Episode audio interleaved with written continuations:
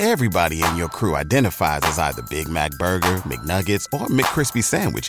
But you're the Filet-O-Fish Sandwich all day.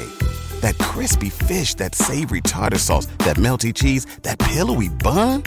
Yeah, you get it.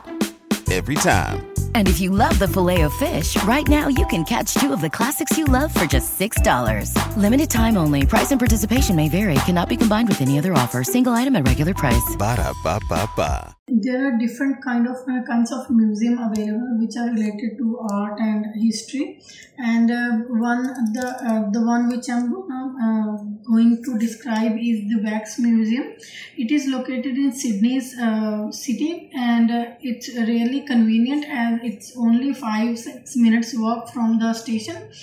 And there are many other facilities available in that Wax Museum, such as restaurant, cafe, library, which have many ancient books from 19th and 18th century.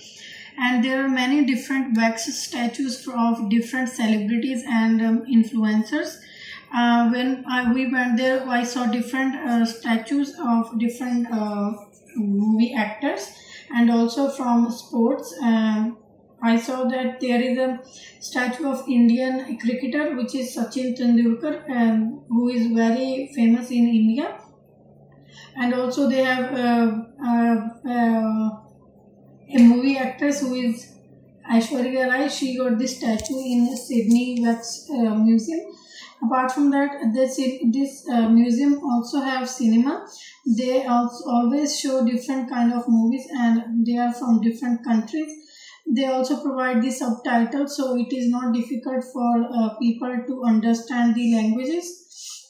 And I honestly like this part of the Wax Museum a lot, because it has a different entertainment level, and also they show movies on 3D. And we also watched there a movie which names Two States.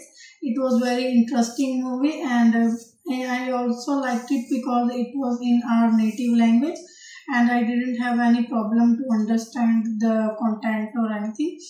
Apart from that, there were many photos of our ancestors from 18th century were available to see, and also about their information, what they have done in regards to get the freedom to our country.